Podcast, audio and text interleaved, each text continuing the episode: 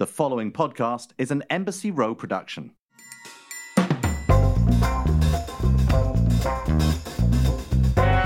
Welcome back to Shaken and Stirred. I am Nigel Barker, and my co host is already being incredibly rude. Um, Tom Astor from England. How are you, Tom?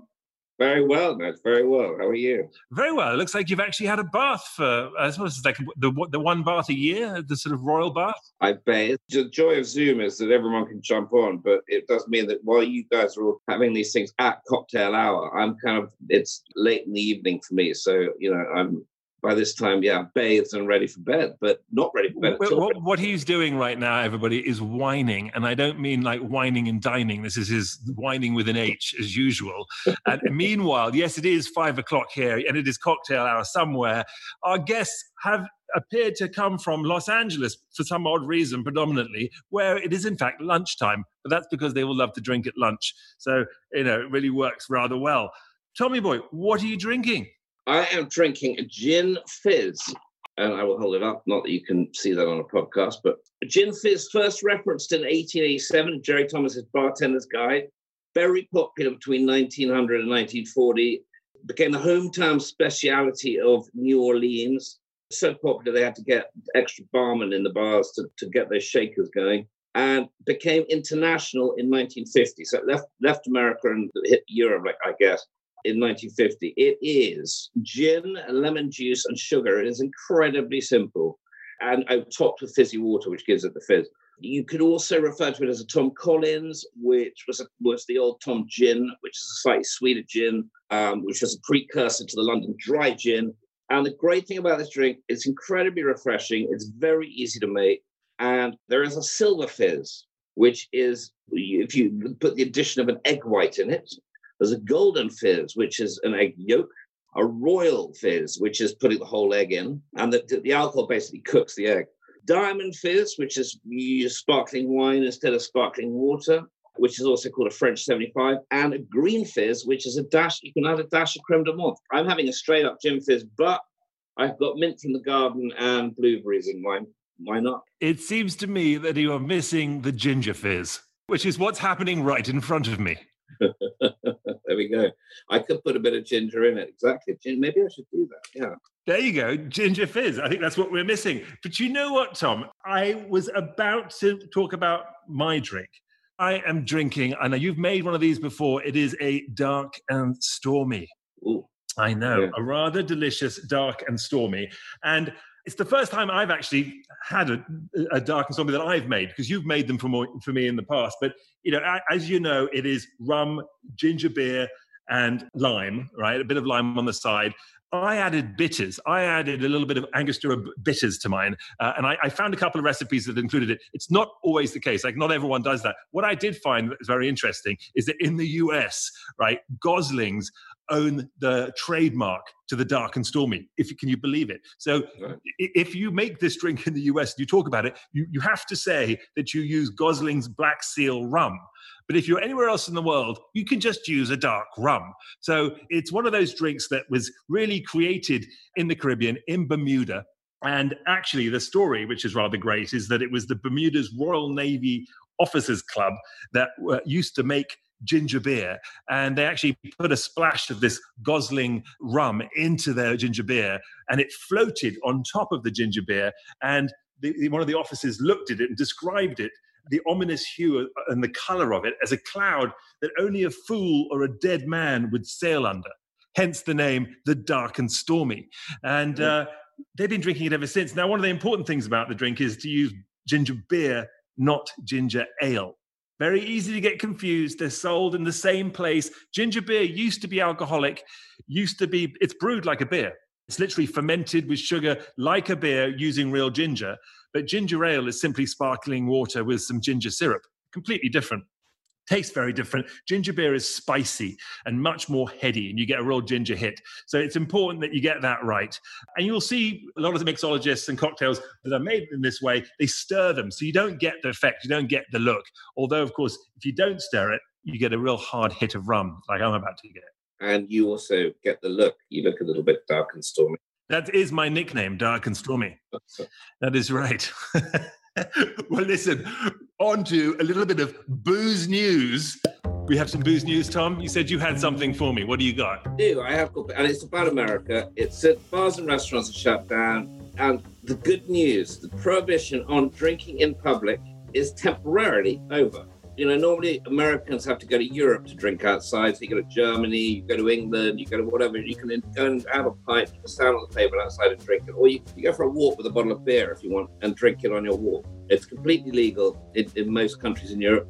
In America, it's completely, well, it's largely forbidden, with exception of New Orleans. And the hurricane, people walk around with those big hurricanes. The 21st Amendment which repealed prohibition, which is one of our favorite things on, on this show, you know, when they repealed prohibition. The states of America were given their own powers over who could sell booze and, you know, when and how. And, and within days of this lockdown, this COVID lockdown, many states rescinded the laws to basically to keep people happy and to keep the booze businesses in business. And the reason is because obviously the revenues from booze are so huge that it would be a big mistake to, to not encourage it. The other thing we do know is that, you know, during 9 11, during Hurricane Katrina, alcohol sales exponentially when there's a disaster go skyrocketing. So, you know, alcohol also was deemed suddenly to be an essential, which is quite an important um, sort of shift. And I am going to quote now, Mrs. Schuster of the Alcohol Professor Online magazine thinks it will be very hard to put the genie back in the bottle now that people have got used to walking around with a beer with the lid off and drinking in public and going for a picnic and cracking a bottle of wine. And she just thinks that um, after this passing of this pandemic, that things won't be the same again. No more walking around with your drink in a brown paper bag with a straw. Oh, yeah. Finally, we can, you know, because even then, you know, you know how many Karens, if you like, or soccer mums, or whatever you want to call it, are drinking alcohol out of those baby cups and those sippy cups and what have you at, at sporting events. Oh, yes, I can tell you because I know I go to them myself. And, I'm not one to judge. I'm not one to, but there are people drinking Aperol spritzes, vino, and everything else out of a sippy cup. Well, no longer. They can now bring out their whispering angel and turn into screaming bitches um, as, as, quickly as they like. Hilarious. But I think about time, and um, I, am not surprised at all. So, our guest today is a multi talented comedian actor, writer, pop culture guru. He's the host of the massively popular podcast, Everything Iconic, and the author of best selling Fancy AF, I'm not going to say it, cocktails. Welcome, Danny Pellegrino. Hello. Thank you so much for having me. I'm very excited to chat. I'm very excited to chat. See, sorry I had to say your name in that way. I just, when I, as soon as I see your name, I sort of feel like I have to become a sort of a, a boxing commentator or something. Uh, Danny Pellegrino. I think I want to export the audio as my ringtone. Um, to be honest, it was good. and for all of you who are not, who actually aren't watching this or just listening to this, Danny has a very large red mic and um, it, it's, it's, reminiscent of sort of Rudolph's red nose. And almost looks like Tom Astor has in fact been superimposed onto a microphone. So uh, if you can imagine the two combined, it's it's it's uh, it's very fetching, and it, it's actually you know apparently Danny's in his office. I can't quite believe it. The blue screen behind him is fabulous. I know, uh, you know, shockingly, this is actually green. I know I'm giving away the secrets, but the background is actually a green screen, but it's blue to you. Nigel. So, I thought you were trying to tell me that I'm colorblind. wait, wait, Nigel, you mentioned the you mentioned I look like Rudolph, and I uh, this is giving away uh, too much of my psyche's psyche. But as a child, I was so scared of the Rudolph special, you know, the claymation. That was like a big fear of mine. Those I sound crazy to people who have no idea who I am, but I was so afraid as a child of those Rudolph specials and and all of the claymation Christmas stuff as a kid well, actually, I, I, did my research and I found that out. Okay. And so my the whole point was was in fact to sort of break you down right at the beginning of the interview, terrify you, and then build you up as we go. That's kind of what we like to do on Shaken and Stirred. It's working. I already need a cocktail. So, what are you drinking, Danny? You know, to be honest, I'm just drinking some water. I've been having some weird health stuff going on, not to bum everyone out, but I've been having some uh, health stuff. So at the moment, I'm not drinking any alcohol, but I, that'll change very soon. I got to say, I love this. You know, Danny comes on Shaken and Stirred. The comedian is obviously is obviously thinks he's funny by bringing a, a tall glass of water. Okay, I get it. Your name's Pellegrino, but you don't have to sell the product on the show. I'm also six three, Nigel. Not to brag. Ooh, okay. He is a tall oh. glass of sparkling water, isn't he? Fabulous. And also, can I can I just say at this point, Danny? Also, you your name is more popular than Nigel's Christian name, which, as we know from previous podcasts, is, has died out officially died out in the UK. As no one last year christened their child Nigel. Oh my God! It was so, the end. Yeah, they peaked with this Nigel. Well, that's it. I mean, the reality is, is if you look on Instagram and you actually search my name, you will not just find myself and perhaps one or two, you know, fan pages and that kind of thing, but you will find a whole host of dogs, very small ones, normally like Pomeranians, right. called Nigel Barker. Uh, for some odd reason, I have. Cute, um, though. That's cute. Oh, fabulous. Like yeah, fabulous. Not freaking uh, huge Alsatians and German Shepherds and like massive kick-ass dogs. No, some tiny little Pomeranian that I would have yeah. like a snack. Right. Which compared to Danny, you are already tonight. I mean, are you slightly under six three, aren't you? I don't know. Was, was I, am about yeah. I'm. I mean, I round up to six three, but yeah, I'm. I'm under it. What's your arm span? Oh gosh, I don't know, but we can. I'm sure I could get a measuring tape out if you want to wait a minute. yeah, no, you know that's what it's all about. Come on now, Danny. So okay, talk about your name for a second because we talked about Pellegrino, he just, he just took the Mickey out of my name. Are you a Pellegrino? Are you like? No, I'm not. I, I, wish I was related. I think like some maybe very distantly, but I'm not unfortunately related to San Pellegrino the water. Um, although I do love drinking it, I'm just um, no, unfortunately. And there's also some. I mean, depending on where you're located, I think like there's some Pellegrino wine and Pellegrino peppers. I'm not related to any of them. I'd be broadcasting from a much bigger apartment if I was related somehow. well, there you go. Well, then there's that, isn't there? You know, well, you know, this is a green screen behind me too. I've just decided to put up another part of Tom's house behind me, just in case you're wondering.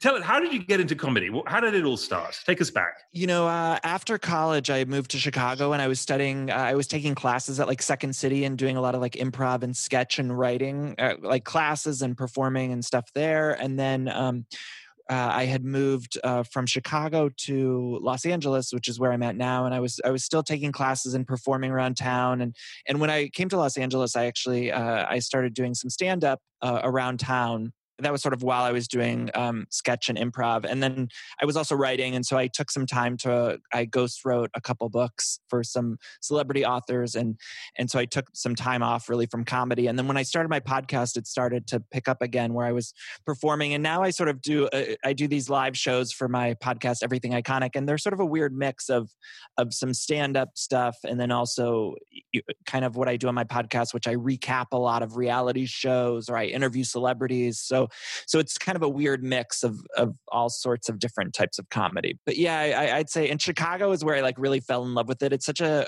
it's an improv town or at least it was when i went there. Now i the art form is not so much what it used to be. But yeah it, it was such a like creative town and there's so many wonderfully talented comedians there. Uh, and so that was where i really fell in love with it. Have you always been funny you know, uh, when did someone ever sort of did yeah. people just laugh at you at school? Were you the class clown, or how did it? I'm much more sensitive, but I think uh, I remember being in like third grade, and there was a teacher, and I did an impression of her that the other kids would like laugh at and i remember just like it was like a high i remember thinking like oh my god i i love this like they were laughing at my impression of this teacher which was so probably bad and and off but i remember just being addicted to kind of the laughs but yeah, I, have always liked it. Do you do impressions now? I mean, no, no. I mean, I do impressions of like housewives. So on my show, I cover Bravo. So I do, and they're not even good impressions. They're just like my version of what I hear when I listen to the housewives. So they're, eh, you know, I wouldn't consider myself any sort of impressionist or anything. So I've I, have listened to your show, and and I, I've listened to various episodes of it,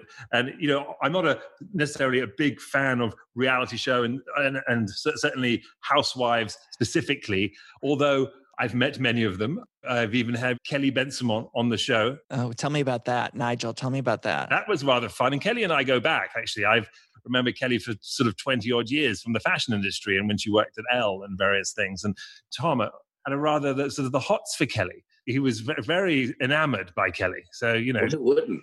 She's stunning. Absolutely. Wait, what was Kelly like as a younger person? Because I'm so fascinated by. So you're not familiar with Kelly from the show.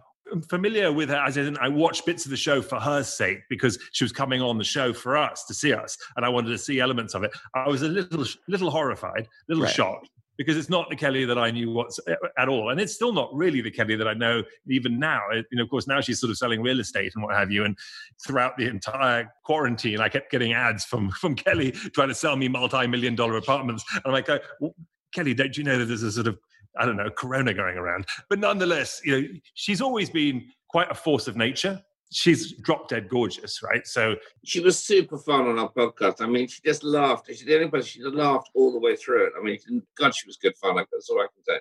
At the time, I had my girlfriend looking through the window in the recording booth where we are, just doing that kind of eyes thing at me all the way through. And I, I can honestly tell you for, that I completely ignored her and just carried on, just just intoxicated by the laughter. I've got to say. But you heard the intoxicated by the laughter. Intoxicated, right? Well, it might have been the cocktail. Well, no, it wasn't the cocktail.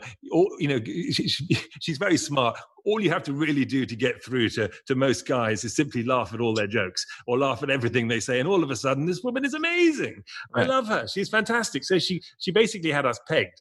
Well, and, I'm going to keep that in mind for the rest of the interview. I'm going to uh, you know keep on laughing. But i've interviewed so many housewives throughout the year and years and more than anyone i've ever met or interviewed kelly's the biggest mystery to me. So that's why i ask. On the show she was such a mis- such a confusing presence i'd say. Why is that? Why do you think that is there's all this stuff i i there was a trip it's actually kind of like one of the most infamous trips in reality uh, real housewife history it was the first season um, that the cast went on a cast trip for the real housewives of new york and kelly was infamously uh, escorted out it's still unclear exactly what happened but it's believed that she was escorted off by producers because there was some stuff that had gone on no one really knows and there's always been different reports both from kelly and other cast members, producers, as to like what exactly happened.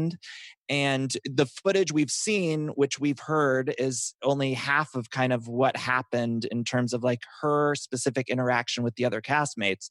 It was crazy and wild. And still, I've seen so much reality TV, and it's still one of those things that have happened where it's shocking. If you watch those episodes from its season three of The Real Housewives of New York, it's shocking. What ha- it's still shocking TV all these years later because it's so bizarre. Her interactions with the other people are so bizarre, and so eh, there's a lot of mystery to what happened. And if she was if she was asked by producers to leave, uh, what else happened on that island, and it's been coined "Scary Island." It's still fascinating TV. If you were to, anyone were to ever go back and and be curious about it, it's like three episodes in the middle of season three of The Real Housewives of New York, and it's fantastic TV. But it's mind boggling, and and it's all mind boggling because of Kelly. It's like what, and I feel like I'm a good judge of character, and I still feel like I don't really understand the way her brain works, and and, and I don't mean that as a an insult, or I, I hope that doesn't come across as insensitive. It's just she's tough to figure out, and that's probably because she's so multi-layered. And well, I'm gonna I'm gonna have her back on the show now just to answer your question. In fact, I might actually dial her in right now as we're as we're on, just to yeah. kind of you know really shake and stir things up. Um, you know, I, I photographed Kelly as well um, over the years, and um, it's my you know day job taking pictures and what have you and she's quite something in front of the camera i mean she's someone who has a sort of you know obviously as someone who's worked so with so many top photographers and worked for so many big magazines she knows what she's doing and there is a sort of control that supermodels if you like and top models have and learn very quickly. It's something that is makes them incredibly can make them incredibly unnerving to people because they have a way of looking down the barrel of a lens and they know when they've got it right. They know what picture sells. They, have this is how they make their money. They've you know they're being booked over and over again. They're making millions of dollars. They're on the covers of magazines and they know they just know it right? And someone like even like a tyra banks or cindy crawford whoever you might be shooting when they after a couple of frames or whatever they know it they'll say i'm done or i've got it right? And it doesn't matter whether you think you've got it; they know they've delivered it. She has that. She, you know, will look, and, and I remember her very much. The whole position of her body, the hair, the shake, the look in the eyes, and it's like a little cat is inside her. It's almost like you know, like roaring for a second, one or two, and then if she pulls back, and it's chase me a little bit. It's like a, the sort of the whole game. It's very interesting, you know, to watch her do her thing, and I'm sure she uses it in, in Yeah. everything. I mean, she, Yeah. it's like a weapon. You know, it's like a sort of a superpower, if you like. Very interesting. You know, to, to, to sort of see her on a show like this. Can I ask you? You said, um, you know, supermodels have this disarming quality, and I'm always so interested. Like, who, in your opinion, is that got in front of your camera who was so disarming, or who do you think is the best or so good at that in modeling? Because there's been so many fantastic models, but like, who really arrested you? I do believe that this might turn into everything iconic. No, I, know, I can't. I can't what- help What's it. happening here is Danny Pellegrino is trying to hijack my interview and ask me questions about my career. I mean, for God's sakes. No, but people want to know. They're listening to your show, so they want to know these things too. I bet Listen, of course they do, but I also would like to know that why I haven't been invited on to everything iconic. you'll come on, and I'll ask you all of these things again. I, I- you know, unbelievable. I mean, I hear that you had Jay Manuel on for, for you know, of, all the people. Jay know. He's really upset about it. He's really actually genuinely upset about this. He was. And you know what? I actually have so many questions for you about Tyra because I talked to Jay and I found out so many things about that set and and the All behind the scenes. Don't listen to very a word curious. Jay says. I'm so curious. Complete fibs. Yeah, no, no. All, all exaggerating, just trying to sell a book. I, I think, right? Is something a book? You know what? Yeah, Everyone's got to sell a wig and a bitch and, a, and a something else and a meltdown or, or whatever. Yeah, look, I, I was never wore a wig. I can tell you that. I might be a bitch, and I've never melted down. That's all I can say about the book. I know it's all about me, Right, right. and that's why Jay never sent me an advance copy. I'm not bitter about that either, Jay. But Nigel, I asked him who he thought were the best models in the history too. I'm curious about that. Like, who did you think? Who do you think are the best? Not necessarily the most stunning, but like the best at that job. Did Jay mention my name when he thought about the best didn't- models? No, he didn't mention you. No. such a bitch. Anyway, um, I will be honest, and I will tell you that there are different styles of models. Right? They um, all, many of them have. And after this, by the way, we're getting back to me asking the questions. Okay. Okay. So that there are different types. So, for example, Tyra, and I know that your people, oh yeah, Tyra, you know, of course you're going to say Tyra. Seriously, without joking, she has an incredible power with her eyes, and we all know it. The smiles, but joking aside, when you sit next to someone like that, again, I've sat next many panels, many things, doing whatever you're doing. It's very disarming to turn around in the middle of a conversation because you're quite heated about something, some photograph, someone, Janice Dickinson just said something insulting to you. You know, Andre Leon Talley said something ridiculous or something outrageous or something just sort of, you know, you're like, what? Or, you know, you're just getting into the conversation. And all of a sudden you turn around and you stare at Tyra, who's just staring at you. And those green, blue, brown, hazel eyes swirling around in her head, almost sort of, you, know, you, you know the, Stunning. the snake from uh, Jungle Book that sort of has the whizzing eyes that goes round and round. It's almost like that. I mean, you sort of like you're like mm, Hypnotizing. hypnotizing, Right. like you know, and you almost turn to stone slightly. It's almost like you know, slightly Medusa-ish. You're like, like, oh my god, what do I do now? I've, I've forgotten what I was going to say. So she has that ability, and she uses it, and she's definitely one who will take five, six frames and say, I'm done. But you know, someone like a Coco Rocha, who in front of my camera has, is, she's the opposite. She will not stop moving, and as a photographer, you don't want to stop shooting her. So whereas one or two of these supermodels, you know, you don't know whether it's the fact that they say they've given it to you because that's it. They've done their power move and they're done and they want to move because it's time is money and you know, and you don't have you know the money and I don't have the time. You know, or it's a, a situation of like Coco who's just so amazing that you just never want to stop shooting her because you don't know if there's an even better picture about to come and there's so many good shots and you're left with a thousand pictures to edit. Right. And then you got like a Naomi Campbell Ah. you know, who walks into the room and forget about wind in the hair. I mean, it is absurd. It's as if she's sort of half stallion horse, half human. I mean, if there was a, you know, centaur was actually is a real thing. It's Naomi Campbell. You know, and it's just extraordinary. So she has that power.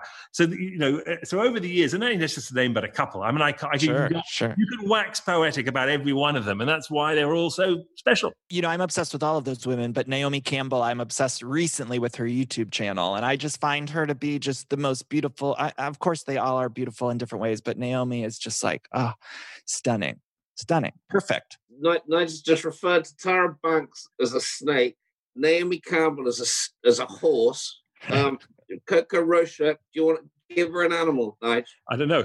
A cucaracha? What did you say? there you go. There you go. um, but uh, you know, but, oh yes, three of the most beautiful women on the planet. Meanwhile, me, old Baldylocks here. Thank God I've got a job on on, on radio, as you like to say, Tom. Um, I'm so fascinated by all of the models. Though. I mean, yeah. what is it? What what is it with you and, and, reality television? When did you get addicted to reality TV? Or are you not addicted? What is? I mean, I've always liked it. I, I, was a kid who was really into the real world. I remember watching. I'm from Ohio, and I remember watching the old school re- seasons of the Real World and just being so fascinated by it, and like seeing. That was the first time I saw people like myself. I'm a gay man, and seeing a gay man on TV. I don't remember seeing that uh, outside of the real world. So it was like that's where I saw it, and and then it just evolved. I remember I, I got into Housewives when I mean, speaking of New York, when the Real Housewives of New York started, that was when I got hooked on Housewives, and I just found it to be fascinating and and also attracted to the fact that it's one of the few places on television where we can see stories about older women, and even in the scripted space, it's like. I, you know, people talk about it being fights, and there is a lot of stuff that is problematic on those shows. I'm not saying that, you know, Housewives is perfect or anything, but I still think there's a lot of good stuff there where even in the whole television landscape, we're not seeing these kinds of women represented anywhere. Um, and so at least we get to see these women being on Housewives. We see women over 50, over 60 being sexual, running businesses and and being mothers and, and seeing the whole gamut of them. And people, uh, the press and everyone on social media picks up on the fights, and that stuff's really entertaining and dramatic. But I think there's also something to be said about about that aspect of it. And so I, I've always loved it. And then of course the addiction. Bravo has a very specific way of making their reality shows, and so I think you get hooked on their style, and so you get hooked on shows like Vanderpump Rules or or Below Deck or whatever else they're airing but I I watched Top Model back in the day too. I remember finally. Top, right here we go. okay, I mean, God, I mean, I was just, you know, know. You, you, just skipped it. You just went Which, from. Okay, Nigel, now I'm going to dig in. So, what happened on that set? There seemed like there was like, it seemed like behind Which the set? scenes. Now, first of all, we're talking about you now. Not stop, stop jumping and trying to interview me, Mr. Iconic Everything, which quite frankly should be called Ironic Everything. I'm, I'm curious. We, we had the same um, executive producers as Real World and so you know on top model and and they they kind of you know left mtv created top model but did top model do it for you did it did it have the same impact yeah, I mean, I was talking to Jay about this too. It was like seeing just representation at that time, like of top when Top Model started. It's like seeing a gay person on TV was like a big deal to me. So like, I know there wasn't. I don't even remember if Jay was like explicitly out on the show, but it was. I thought you were talking about Nigel. Sorry, I didn't know whether you were talking about Jay, oh, Jay Nigel. But yeah, no, no.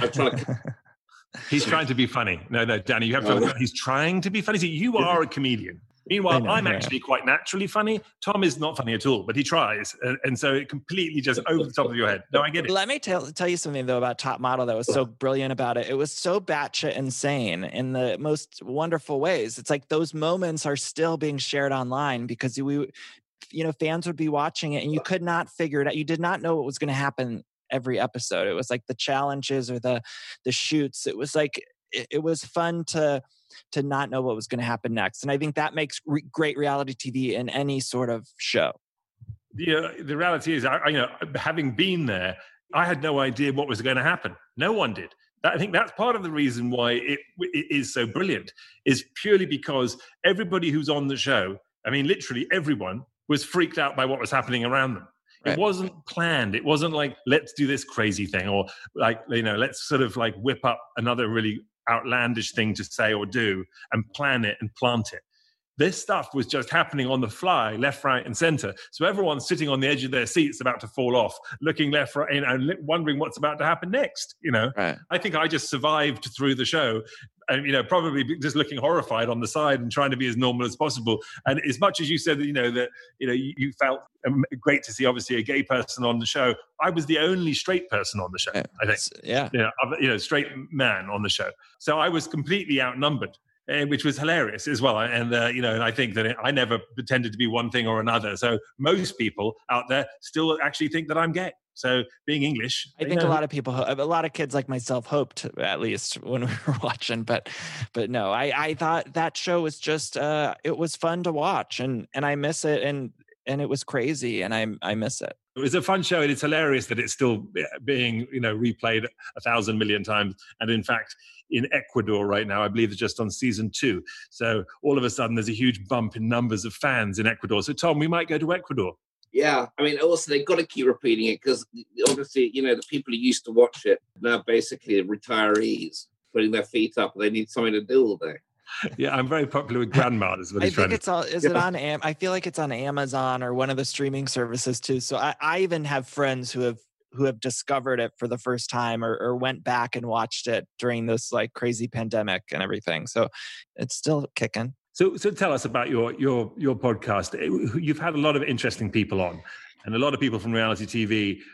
Have you had a favorite interview? You know, I've had so so many great interviews. Um, I recently had Katie Couric on, which was just in terms of like journalism or interviewing. That was really exciting for me and then I've had other people that have kind of surprised me. I love having uh, the reality TV people are so great to chat with, but it's been some of the other people like the people in acting or or entertainment that have been really a dream of mine like that I would have loved as a kid to be able to talk to and so now getting to chat with them uh, you know, at Jennifer Love Hewitt, I had her poster on my wall as a kid, as a teen kid, uh, you know, and so getting to talk to, right, yeah, yeah, and so she she like came to my house, and it was like great to talk to her about movies and stuff that I grew up with. And then, you know, other people have surprised me. There was a woman named Rachel um, Osterbach. I hope I'm saying her name right. She was a reality. Uh, she was on a reality show called Born This Way on A and E, and it's about these young adults with Down syndrome. And and it was a very unique reality show. It ended up winning like a bunch of Emmys, and it was so good. But not a lot of people watched it. It was like very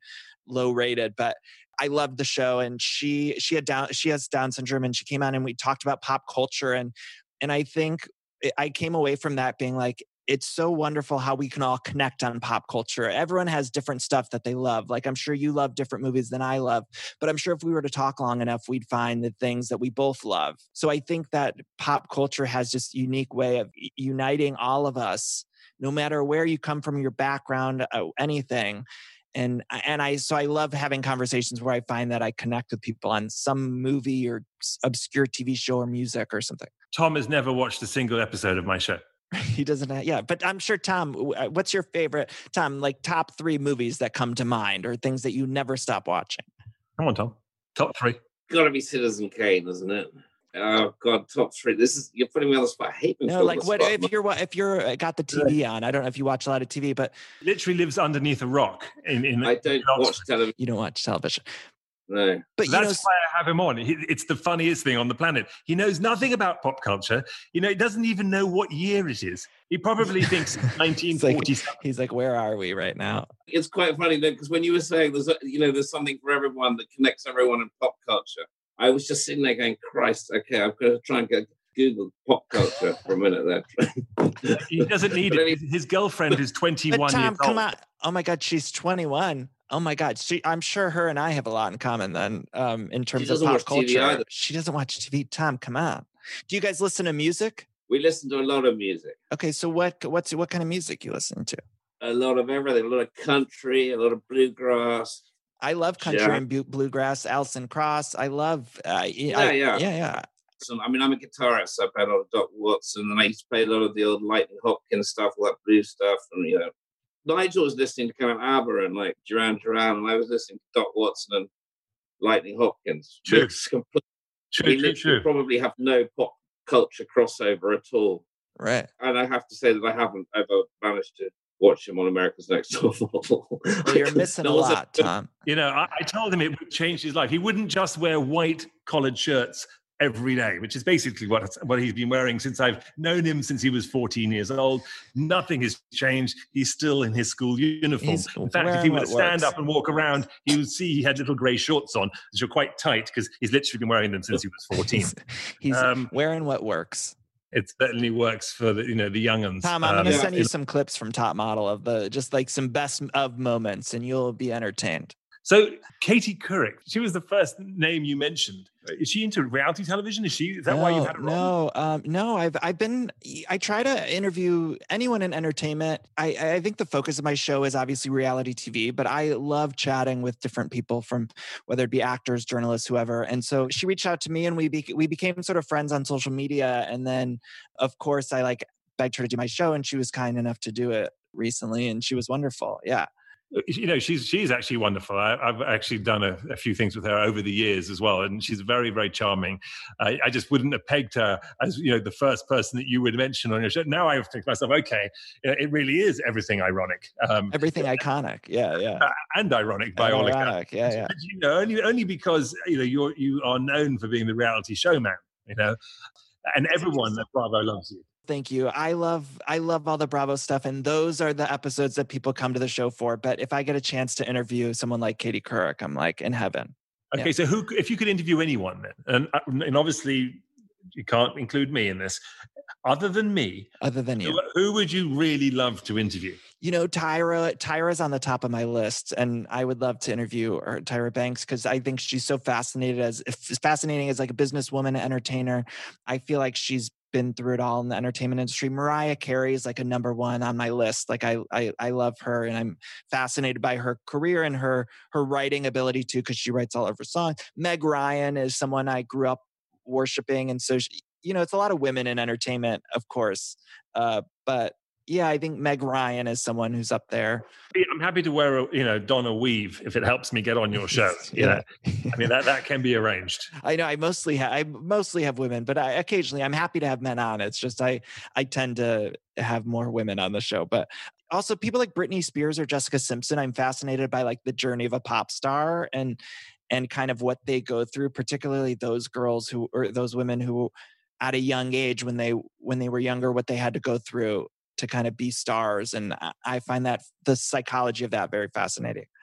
So you recently put on a clip on your Instagram of Jessica Simpson. Oh yeah, yeah. Um, shopping at looked like a Home Depot or something.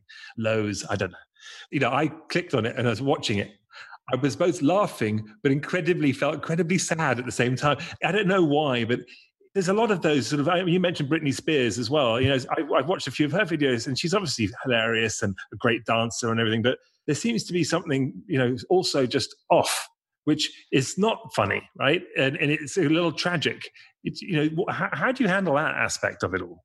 Yeah, it's interesting. Uh, Jessica Simpson, I started doing these things called Jessica Thursday on my Instagram, and they kind of took off and so I started posting little clips every Thursday and and I had read her book recently. She came out with like a memoir and it was so fascinating and I think what I learned reading her memoir is just like we're still learning so much about that time in pop culture. It was like sort of pre-social media and things that like I don't think we even realized she had to go through with like the record label and with her her family and and her relationship with Nick which at the time that newlyweds era it was like it was such a huge phenomenon and we are learning little details about them um, and their relationship and I, I don't know I, I think it's going to be years before we even know much about Britney. I know everyone speculates about like what's going on and I, I don't know that we'll know for a long time of like what is actually happening and and I feel with her and with all of those women they've given us so much and they've given so much to the entertainment industry and I it, my heart breaks it's like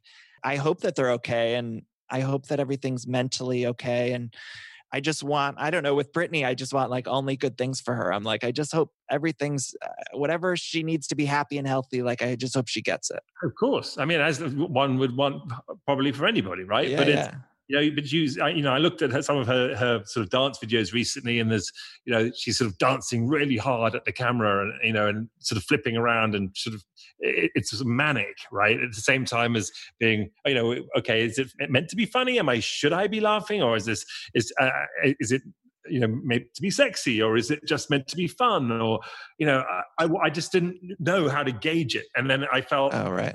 rotten a little bit because we've known her and we've sort of we've all kind of grown up with, with, with, a lot of these people. And, you know, the Ashley one was purely, she's a little different, but the, the clip you played, you know, just for me struck me as a little sad in as much as, here's someone just trying to get on with something very normal in their life and every aspect of their life is being is under a microscope. Every the smallest smallest thing even go, going into home depot becomes fascinating. You know just walking around anywhere shopping doing this doing that. It's sort of i can't even though having worked on reality television but being on the other side I can't imagine anything worse than that. It's not, it's not yeah. just being a contestant. This is like having your life under the mic all the time. The good thing I think about social media is that now it seems like celebrities are more in control over what's what's out there and the narrative of their life and there was just like a really long period of time i'd say from like 2000 to 2000 i don't know 12 or something where it was like eh, these women lindsay lohan or britney or whoever the tabloids were obsessed with them and and the narrative behind their lives were not controlled by them in any way it was like it was controlled by their PR and their management and the tabloids. And they just sort of went along with it. And oftentimes it painted them in the most horrific ways. And again, on some level, they had to sort of approve it or or they saw what was happening. But the way that I think culture sort of treated celebrities between that those years was so dark and twisted, but yet what the what we saw was just the splashy headlines and like colorful magazines with like cute pictures and stuff. I don't know. I I don't know if I'm making any sense right now, but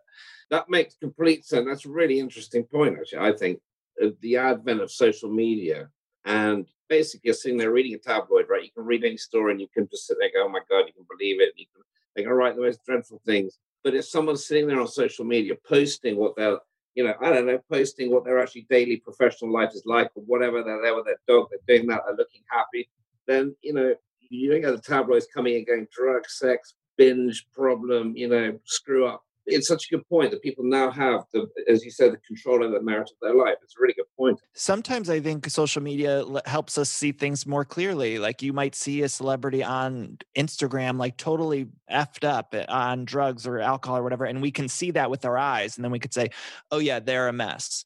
And other times we can see that it's like, no, they seem like they got it together. They seem happy, healthy. They're, you know, whatever it is one can also fall for the BS on social media. Like, right. so yes, you know, you can totally stage your life on on Instagram, right? What, what, a day in the life of, or what should I be doing today? And uh, you know, there's so many people who I work with who have social media managers, and they are taking these photographs of what's happening in this person's life, not posting them in real time, but you know, a week to two weeks ahead of time, and they're photographing them, and then it, th- these pictures of what's happening today are going to come out in two weeks once they've been edited, once they've been approved, once they've been gone through by a publicist and tweaked and fixed and color corrected, and, and even when they look bad and off, that's all deliberate. It's like, oh no, yeah, here's a picture that I self selfie, and it's you know, I'm out of focus, or mm. you know, mm. I've, I've got food on my face. Oh, you know, it's like oh God, how real you are.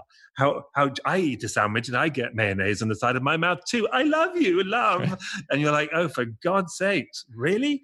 I mean, it's a bit absurd, right? Yeah. And the comments, but I mean, sometimes like a celebrity will comment on like another celebrity's Instagram, and it's like it's not even that person commenting; it's their it's their social media person commenting and and everyone will analyze that people in in news or media will analyze that comment it's like it wasn't even from them but it's, it's all fascinating. I think I, I don't know. Wait, wait a second, Danny. Sorry, um, social media manager. Just please go and like all of Danny's posts right yes. now. Thank you. Sorry, just making a quick mental note. look, what about YouTube? Let's talk YouTube for a minute. Do you follow and like YouTube stars because they're a little bonkers as well? Yeah, I'm not really I'm sort of new to YouTube. So like I go I do like YouTube. I go on for like the architectural digest videos and like that kind of thing, but um my boyfriend actually follows like the I don't even I, I wish I could like say that I sound like so out of the loop, but you know, he follows a lot of the drama with YouTubers and stuff. So I have like a passing knowledge of like uh, who Shane Dawson is or or Jeffree Star or some of these names that, you know, I, I'm not necessarily well equipped to talk about, but uh, I have some passing knowledge of it. But I find it fascinating. It's like a whole separate media you know they make so much money and and they're so known by their audiences but culturally it's like i don't know if someone in i don't know i don't know no but no but you were onto something you were about to say it and i'm going to say it for you and if i'm wrong tell me Please. but I, I, think that what you're saying is that they're not necessarily culturally or in, known in a sort of pop culture kind of way. And I think that you're 100% right. It's very funny, isn't it, that there are these YouTube stars who are major stars as far as they've got millions of followers, more followers than many of the biggest hit TV shows have as, as viewers weekly, right? They've got 20 million, 30 million, 40 million YouTube followers and crazy stuff, right? Making tens of millions of bucks. However, you mentioned their name, and unless you are literally really into YouTube, you've never heard of them. However, you can say Dolly Parton, and everybody knows who she is. Uh, you can. There's sort of random people that, uh, you know, regular celebrities. Jennifer Garner, I don't know, Russell Brand, like various people. You may never have seen any of his movies. You may not have listened to his podcast. You may not know much about, but you know who he is. And for some reason, there are certain aspects of pop culture, and I'm wondering when that's going to change. When people are going to cross, it's going to cross over, and we're going to not know about celebrities from television and movies as much as we are YouTubers, or how it's all going to meld. Because for a long time, movie actors, movie stars wouldn't do television. Now they're all over TV. They're all over the sort of dramas and, and there's sort of crossover. You know, what do you think? Yeah, I think that's very interesting. And and with YouTube, I don't know that they've necessarily made like a cultural footprint yet. And it's still such a new medium, but it's like I can't and maybe I'm just not aware, but I can't think of something that has crossed over in the YouTube sphere that like everyone knows. Where if you television, it's like people know the Mary Tyler Moore show or or The Office. It's like those are pieces of art that have have left an impact and i don't know that there's a ton of youtube content that has left that kind of impact and and maybe somebody out there is listening and saying oh this has but there was a show that i just watched i binged it over this like quarantine called the chair and it was a show on Starz. and they gave two different movie directors uh, the same script and they got to direct their version of that script so these two people were chosen as directors one was this woman who was like a she came from like indie film and she um, she had made a couple indies and then the other one was this youtuber who had 10 plus million followers and they both made very different versions of this movie. The youtuber made like a wild outrageous comedy and she made more of an indie.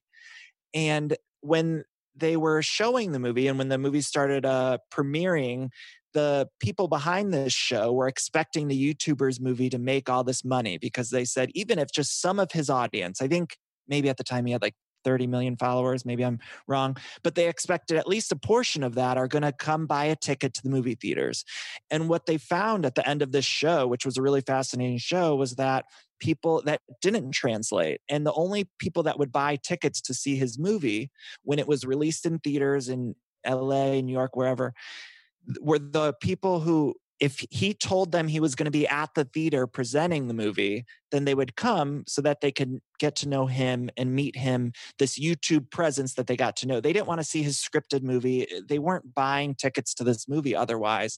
It made, I think, like $3,000 or something at the box office. And so these people behind this TV show, it was like Zachary Quinto and, and Chris Moore, who's like uh, the director, producer behind American Pie. It was like these guys who they had chosen one of these people to be a YouTuber because they anticipated his fan base would translate and it just didn't and the show was made i think five years ago or four years ago so I, eventually maybe that'll change but i wonder when or if it will. Can i ask you did they do the reverse and play the indie movie on youtube? I, I don't know but i watched both of them. The indie movie was actually pretty good but a little slow and boring but it was better than the other well, no because I, well no because i wonder right? Because that you the, you know the, the challenge here you seem to say it was that how well did the youtuber movie do in traditional movie theaters? Well you know why shouldn't the challenge be how successful is the indie movie to people who watch youtube? Because clearly the youtuber knows what he's doing what they what they're doing on youtube and that movie i, I wondered to hit the, their audience to the 30 million plus people how many of them would have watched and what revenue would have been granted you know garnered from that viewership uh, uh, you know, and their subscriber base and, you know, what have you, versus the indie movie, if she's tried to do, you know, put it on YouTube and hope to get some viewers and, you know, try to get a fan base and what have you, I bet it'd be very interesting to compare the two, you know, to do the sort of, to do both sides. Because quite frankly, who's going to the movies anymore? Half these movie theaters are closing. You know, in today's day and age with COVID, right? Yeah, who knows if they'll come back from it? You Right. know, the the other challenge I think with someone who's an indie auteur, like someone who doesn't have a social media following, it's like I don't.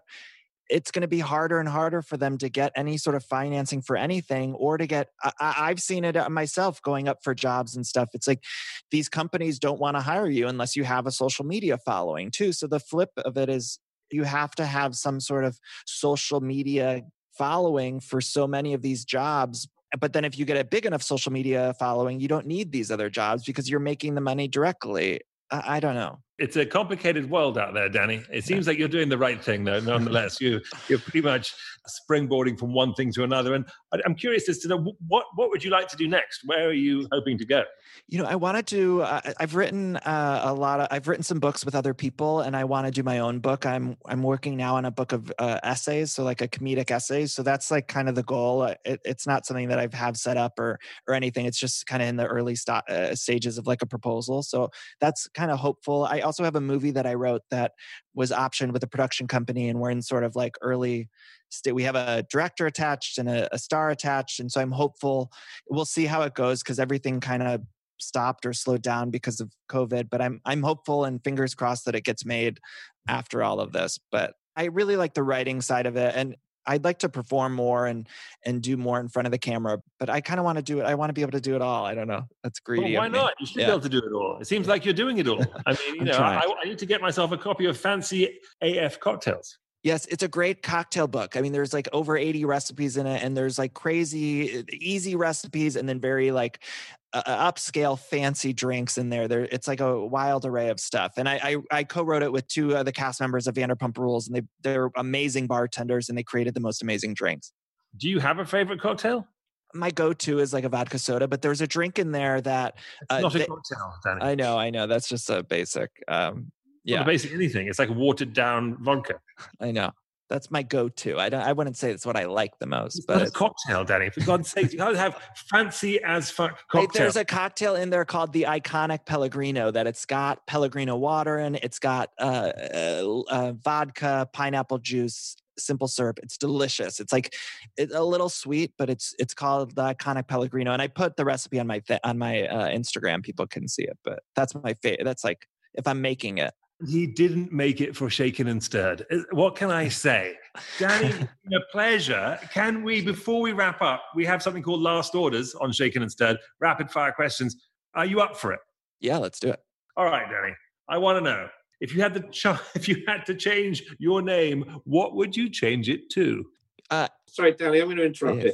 I was reading these notes and, and I thought I'm going to ring Nigel immediately because it's one of the most offensive questions I think I've ever seen anybody ask any, you know, especially as you and I, you know, Can we mute him now? Let me just mute him for a moment. Uh, mute. Okay, Danny, you could change the name. What would you change it to? I don't know what it says about me, Tom, but I do have an answer for it. And uh, I like the. I was just talking to my boyfriend about the name Oliver. I really like the name Oliver for a kid. We don't have any kids, but like you know, down the line, and he hates it. And so that would be my answer because I'm not going to be able to name a kid that. so I like the name Well, Oliver. it's not such a crazy. You know, I went through my entire life wishing that my name was not Nigel. What did you want it to be, Nigel? Well, my middle name was my middle name was Mark, so I used to always pretend to be Mark. But there's actually an expression in England where they call you a right Nigel. It's like a, it's like an insult to be called Nigel, and hence the name Nigel has disappeared off the uh, the name the list of names uh, you know of babies being named Nigel. But it's funny only in America then I came here that people actually go, oh, I like the name Nigel. well, no wonder you stayed there. Exactly. Hence I moved here. Tom's on to you. Tom figured out the psyche behind why you're asking that question. know. It's because I'm- you're not. You don't like your name. My mute button, my mute button is not working. I, it Shots fired. seems to just make him go redder whenever I press it. Anyway, name the first word that comes to mind now. Uh, caboose. I won't even ask any questions about that. I just love that word. I love the word caboose. An instrument that makes a noise, isn't it? No, it's a train thing. Yeah, it's like the back of a train. I, people use it as like your your ass or your butt. It's like your caboose. Oh, okay, I thought it was the back of a train, and you say it's an ass. Sorry, and he thought it was a musical instrument. There you go, people. What is a caboose? I just like the sound of it. I also love the word sassafras, which is neither here nor there, but I love the word sassafras. Sassafras. You know, my daughter, who's 11, likes the, the word sassafras That's as a well. good word. He runs around saying sassafras. Anyway, In the movie of your life, this is Tom's favorite question. Who would you like to see play you? You know, Daniel Levy. I think like he. Uh, yeah, I think he he's like an he was from the Schitt's Creek. People you just say I remind we remind each other of each other or him of him of me, whatever. And I like him. Yeah. Spit it out, Danny, for goodness uh, sake. I'm rambling. Uh, I love it. What's your nickname your parents used to call you? They used to call me Danster. Like uh, my mom, she still does to this day, and it's Danster, like D A N S T E R. Danster. Yeah. My nickname was really, really bad, actually. So you won't believe this. I don't think I've ever told anyone. It's maybe the first time ever, and I'm probably giving away the password to all my credit cards right now. Um, my, my, nickname was um, Poodle. Wait, why?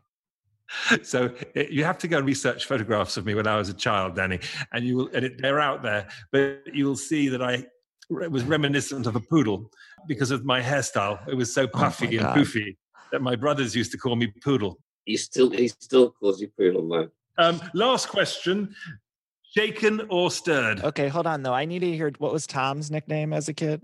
I've got red hair. It was, they were abusive, all of them. As a result, I find none of them funny at all. Nigel's probably got. I've got several, but right now his nickname is Aperol Spritz. Um, yeah. Depends on the season. He's looking a little bit more like a rosé at this point, um, and occasionally we just call him Campari when we're you know when we're out and about, just because it sounds sexier and Italian. I love that. Shaken or stirred, Danny? I'm, I'm more shaken. Shaken. Ooh, shaken. Love it. Danny Pellegrino, shaken on the Shaken and Stirred show. Thank you so much for coming on, talking about everything iconic that was not ironic. And um, I look forward to, to coming on your show because yeah, you just I'm gonna I'm gonna pester you, Nigel, to come on the show. And it was such a delight. Thank you guys for having me. I really appreciate it. And where can everyone find your podcast, Danny? It's everything iconic, which uh, it's on Spotify, iTunes, wherever. And then my social media is at Danny Pellegrino on Twitter and Instagram. Fantastic. You're in for a ride, everyone. If you follow Danny, he's hilarious, brilliant, and extremely lovely. Thank you very much for coming on. Thank you both so much. Thank you. Thank you very much for listening. That is Shaken and Stirred. We will be back next week with another podcast and another fantastic guest. And uh, stay safe. See ya.